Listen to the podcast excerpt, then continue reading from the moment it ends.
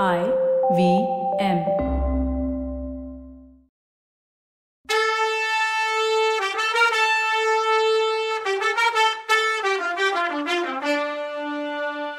வணக்கங்க. நான் கவிதா பேசுறேன்.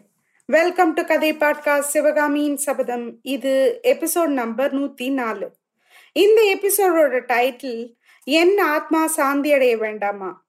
நாம மாமல்லர் பழி வாங்குறேன்னு சொன்னதும் கிளம்பு சிவகாமின்னு சொல்லிட்டு இருக்கும்போது சிவகாமி என்ன சொல்றான்னு பார்ப்போம் வரமாட்டேன் இளவரசே.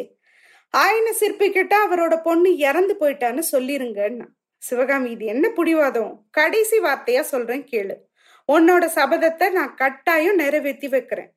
ஆனா இந்த தடவை நீ என் கூட வரலன்னா என் மனசு உடஞ்சு போயிடும். என் அன்பை நீ அடியோட இழந்துடுவேன்னு சொன்னாரு. அன்பே வேணா சுவாமி. சபதத்தை மட்டும் நிறைவேத்துங்கன்னு சொன்னா சிவகாமி. பொண்ணே பல்லவ வம்சத்துல வந்தவங்க ஒரு நாளும் சொன்ன சொல் தவறுறது இல்லைன்னாரு இளவரசர். இளவரசே ஆயன சிற்பியோட பொண்ணும் சொன்ன சொல்ல மாத்துறது இல்லைன்னு சொன்னான்.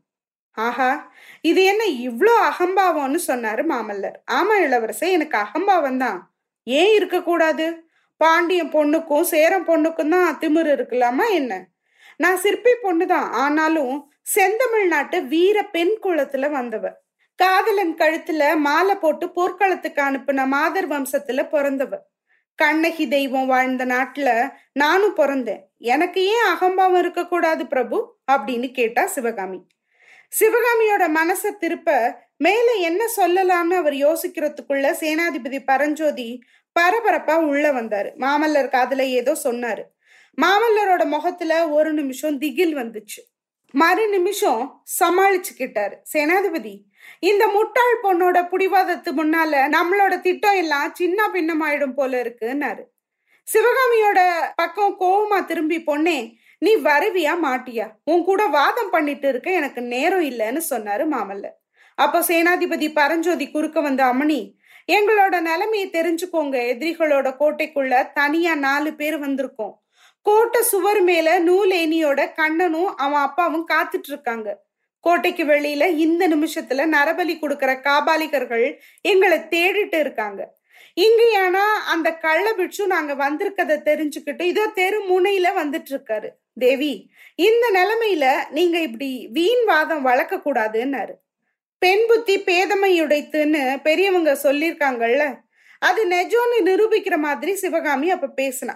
ஐயா பல்லவ குமாரரும் அவரோட அருமை தோழரும் கேவலம் மண்ட ஓட்டுல பிச்சை வாங்குற காபாலிகருக்கும் காவி துணி போட்ட புத்த பிட்சுவுக்கும் பயந்து ஓடுவாங்கன்னு இது வரைக்கும் எனக்கு தெரியாம இருந்தது.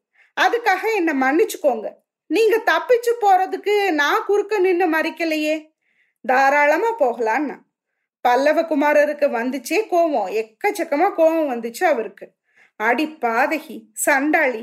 இதோட பலனை நீ அனுபவிப்பன்னு சீருனாரு அப்புறம் பரஞ்சோதிய பார்த்து சேனாதிபதி இந்த வஞ்சம் பிடிச்ச படுபாவியோட நோக்கம் இப்போ தெரிஞ்சிருச்சு. கள்ள பிட்சு கிட்ட நம்மளை காட்டி கொடுக்கணுங்கிறது தான் இவளோட எண்ணம். வாங்க போகலான்னாரு. அப்ப பரஞ்சோதி பிரபு மன்னிக்கணும். நான் எல்லாம் கேட்டுட்டு இருந்தேன். ஆயனர் பொண்ணு அப்படி வஞ்சம் பண்ணக்கூடியவங்க எல்லாம் இல்லை. தான் செஞ்ச சபதத்தினாலதான் வரமாட்டேங்கிறாங்கன்னு சொல்றதுக்குள்ள மாமல்லர் குறுக்க வந்து தளபதி பொண்ணுங்களோட வஞ்சகம் உங்களுக்கு தெரியாது. சபதம் செய்யறாளாம் சபதம். வெறும் பொய் வாதாபி சக்கரவர்த்தி மாளிகையை விட்டு வர்றதுக்கு இவளுக்கு இஷ்டம் இல்ல. வாங்க போகலான்னு மாமல்லர் சேனாதிபதியோட கைய பிடிச்சு இழுக்க ஆரம்பிச்சாரு. தளபதி பரஞ்சோதி நகராம நின்னாரு. பிரபு இது நியாயம் இல்ல. சிவகாமி அம்மாவை இங்க விட்டுட்டு போறது தப்பு. அவங்க வர்றதுக்கு மறுத்தா நாம பலவந்தமா தூக்கிட்டு போக வேண்டியதுதான்னாரு. இந்த வார்த்தைங்க சிவகாமி காதுல விழுந்ததும் அவளுக்கு உடம்பெல்லாம் சிலுத்துச்சு ஒரு நாள் மாமல்லர் தன்னை விஷநாகம் கடிக்காம கட்டி காத்த மாதிரி கனவு கண்டதை பத்தி சொன்னது அவளுக்கு ஞாபகம் வந்துச்சு. அந்த கனவு இப்போ நிஜமா நடக்காதா? சேனாதிபதியோட யோசனைப்படி மாமல்லர் தன்னை நெருங்கி வந்து கட்டி பிடிச்சு தூக்கிட்டு போக மாட்டாரான்னு நினைச்சா. ஆஹா அந்த மாதிரி மாமல்லர் செஞ்சிருந்தா பின்னால எவ்வளவு விபரீதம் நேராம போயிருக்கும்? விதியினால மாமல்லர் அப்படி செய்ய மனசு வரல. வேணா சேனாதிபதி வேணாம் இஷ்டம் இல்லாத பொண்ணை நம்ம பலவந்தப்படுத்தி கூட்டிட்டு போக வேண்டியதில்லை. இவளுக்கு நான் செஞ்சு கொடுத்த சத்தியத்தை நிச்சயம் ஒரு நாள் நிறைவேற்றுவேன். அப்புறம் இஷ்டம்னா வரட்டும். அது வரைக்கும் அந்த கள்ள பிட்சுவை கட்டிக்கிட்டு அழட்டும்னு மாமல்லர் சொல்லிட்டு இருக்கும்போதே சத்ருகனனும் குண்டோதரனும் உள்ள ஓடி வந்தாங்க. பிரபு பிட்சு தெரு முனையில வர்றாரு. அவரோட வந்த வீரர்கள்ல பாதி பேரு வீட்டு கொல்ல பக்கமா போறாங்கன்னு சத்ருகனன் ஒளறி கொட்டினான். பரஞ்சோதி திரும்பவும் சிவகாமி பக்கம் பார்த்து பரபரப்போட அம்மான்னாரு. வேணா தளபதி வேணாம் இந்த கிராதகி நம்மள கள்ள பிட்சு கிட்ட காட்டி கொடுக்கத்தான் பாக்குறா. வாங்க போகலான்னு சத்தமா சொல்லிட்டு மாமல்லர் பரஞ்சோதி கைய புடிச்சு இழுத்துக்கிட்டு அந்த மாளிகையோட பின்பக்கமா பாஞ்சு போனாரு. அடுத்த நிமிஷம் அவங்க நாலு பேரும் சிவகாமியோட பார்வையிலேருந்து மறைஞ்சு போனாங்க. எல்லாரும் போன பக்கத்தை சிவகாமி ஒரு நிமிஷம் வெறிச்சு பார்த்தா. மறு நிமிஷம் படின்னு கீழே குப்புற விழுந்தா. அவளோட உடம்ப யாரோ கண்ணுக்கு தெரியாத ஒரு அரக்க முறுக்கி புழியறது மாதிரி இருந்தது அவளுக்கு. உடம்புல உள்ள எலும்புங்க எல்லாம் நர நரன்னு உடையிறது மாதிரி இருந்தது. அவளோட நெஞ்சு மேல ஒரு பெரிய மலைய வச்சு அமுக்குறது மாதிரி இருந்தது. அவளோட குரல் வளைய ஒரு விஷனாக சுத்தி இருக்கிறது மாதிரி தோணுச்சு. ஒரு நிமிஷம் ஒரே இருட்டா இருந்துச்சு. மறு நிமிஷம் தலைக்குள்ள ஆயிரம் ஆயிரம் மின்னல் பாஞ்சுது. வீடும் விளக்கும் அவளை சுத்தி கரகரன்னு சுத்துச்சு. கீழே கீழே இன்னும் அதல்ல பாதாளத்துக்கு சிவகாமி போய்கிட்டே இருந்தா. ஆஹா இப்படி விழுகிறதுக்கு ஒரு முடிவே கிடையாதா? என்னன்னைக்கும் கீழே கீழே போயிட்டே இருக்க வேண்டியது தானா? சிவகாமி சிவகாமின்னு எங்கிருந்தோ யாரோ கூப்பிடுறது கேட்டுச்சு. அது மாமல்லரோட குரல்லாம் இல்ல. அது நிச்சயம். முகத்துக்கு பக்கத்துல நாகப்பாம்பு சீர்றது மாதிரி சத்தம் கேட்டுச்சு. உஷ்ண காத்து முகத்து மேல விழுந்துச்சு. சிவகாமி கண்ணை திறந்தா. ஐயோ படம் எடுத்து ஆடுற சர்பத்தோட முகம். தீப்பிழம்பா ஜொலிச்ச பாம்போட கண்ணு. இல்ல இல்ல. நாகநந்தி பிட்சுவோட முகம். அவர் மூச்சு விடுற விஷ காத்துதான் தன்னோட முகத்து மேல படுது. சிவகாமி ஒரு பெரிய முயற்சி பண்ணி பளிச்சுன்னு எந்திரிச்சு உட்காந்தா பிட்சுவை விட்டு விலகி கொஞ்ச தூரத்துக்கு நகர்ந்து போனா. அவ உடம்பெல்லாம் படபடத்து நடுங்குச்சு. நாகநந்தி அவளை கருணையோட பார்த்து பொண்ணே உனக்கு என்ன ஆச்சு? என்ன ஆபத்து வந்துச்சு? ஏன் அப்படி தரையில உணர்வில்லாம கிடந்த? பாவம். தன்னந்தனியா இந்த பெரிய வீட்டுல இருக்கிறது கஷ்டமான விஷயம்தான். உன்னோட தாதி பொண்ணை காணுமே எங்க போயிட்டான்னு கேட்டபடி சுத்தி முத்தி பார்த்தாரு. அப்பா அவர் பார்த்த திசையில மாமல்லர் போற அவசரத்துல விட்டுட்டு போன தலைப்பாகையும் அங்க வஸ்திரமும் கிடக்கிறத சிவகாமி பார்த்துட்டு ரொம்ப பயந்து நின்னா. நாகநந்தி அதை கவனிக்காம திரும்பி சிவகாமியோட பக்கத்துல வந்து பொண்ணே நான் சொல்றத கேளு. உன் நல்லதுக்காகத்தான் சொல்றேன்னு சொல்லிக்கிட்டே சிவகாமியோட கைய தன்னோட இரும்பு மாதிரி உள்ள கையால பிடிச்சாரு. அப்ப சிவகாமியோட உடம்பு நடுங்குச்சு. கொடுமையான கண்ணையுடைய நாகப்பாம்பு படம் எடுத்து தன்னை கடிக்க வர்றது மாதிரி பிரம்ம உண்டாச்சு. சட்டுன்னு சமாளிச்சுக்கிட்டு கைய வெடுக்குன்னு எடுத்துக்கிட்டா. ஆ சிவகாமி ஏன் இப்படி என்னை பார்த்து நடு நடுங்கிற? உனக்கு நான் என்ன கெட்டது பண்ணேன்? உன்கிட்ட நிஜமான மரியாதை வச்சதை தவிர உனக்கு நான் வேறொன்றும் பண்ணலையே. உன் அப்பாவோட உயிரை காப்பாத்துனது இல்லாம வேற ஒன்னும் உனக்கு நான் பண்ணலையே. ஏன் என்ன வெறுக்கிறன்னு பிட்சு கனிவு ததும்புற குரல்ல கேட்டாரு. சுவாமி உங்களை பார்த்து நான் பயப்படவும் இல்லை உங்ககிட்ட எனக்கு வெறுப்பும் இல்லை. நீங்க எனக்கு என்ன கெட்டது பண்ணீங்க உங்களை நான் வெறுக்கிறதுக்கு? எவ்வளவோ நல்லதுதான் செஞ்சிருக்கீங்கன்னா சிவகாமி. சந்தோஷம் சிவகாமி. இந்த அளவுக்கு நீ சொன்னதே போதும். உன் உடம்பு அடிக்கடி நடுங்குதே. அது ஏன்? உடம்பு ஏதாவது முடியலையான்னு கேட்டாரு. ஆமாடிகளே உடம்புக்கு முடியலன்னா சிவகாமி. அடடா அப்படியா?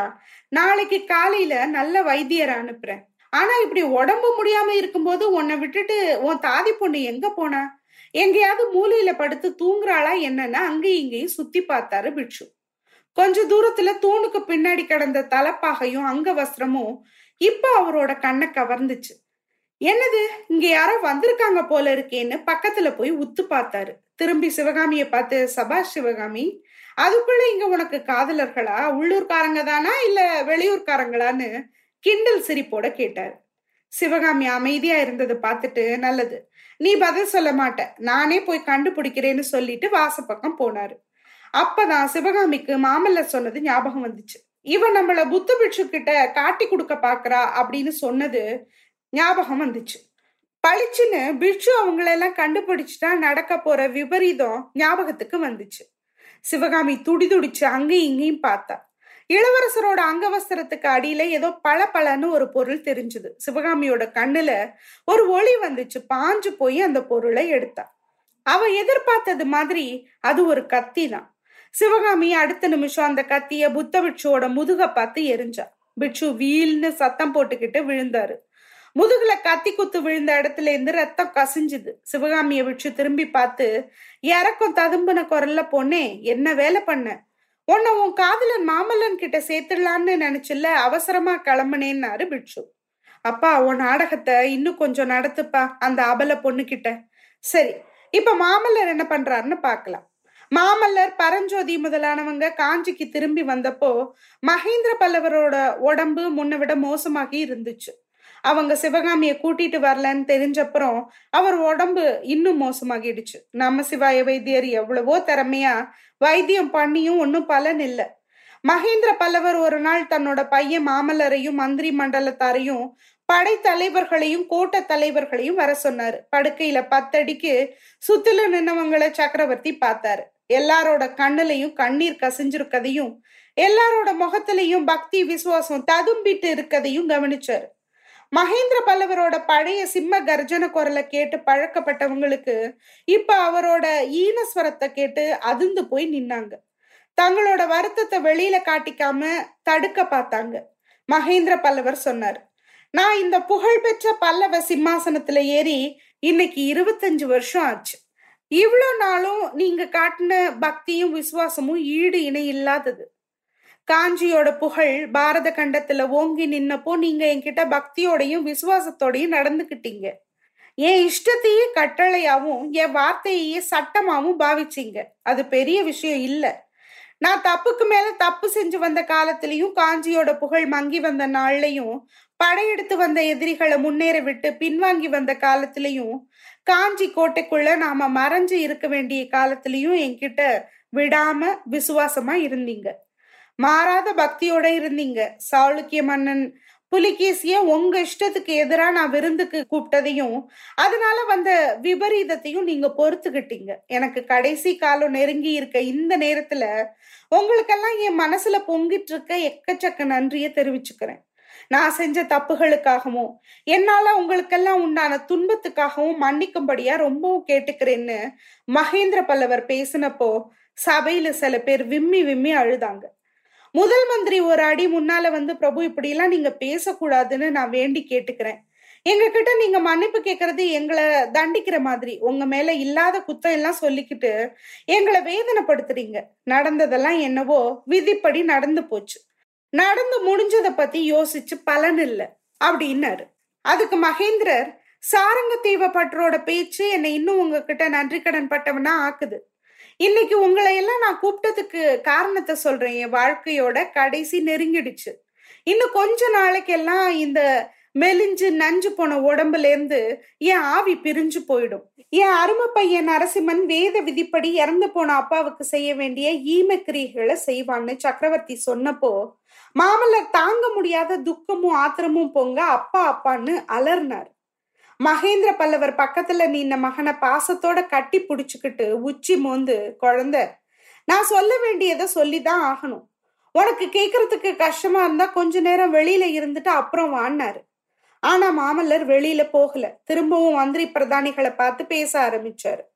என் அருமை பையன் எனக்குள்ள இறுதி சடங்குகளை பண்ணுவான். நீங்களும் இறந்து போன சக்கரவர்த்திக்கு உள்ள மரியாதையை பண்ணுவீங்க. ஆனா இதனால எல்லாம் என் ஆத்மா சாந்தி அடையவே அடையாது. இப்போ நான் உங்ககிட்ட கேட்க போற கோரிக்கையை நிறைவேற்றுறதுனாலதான் என் ஆத்மா சாந்தி அடையும். இல்லைன்னா சொர்க்கத்துல இருந்தாலும் என் ஆவி நிம்மதி ஆகாதுன்னு சபையோரை பார்த்து சொன்னாரு.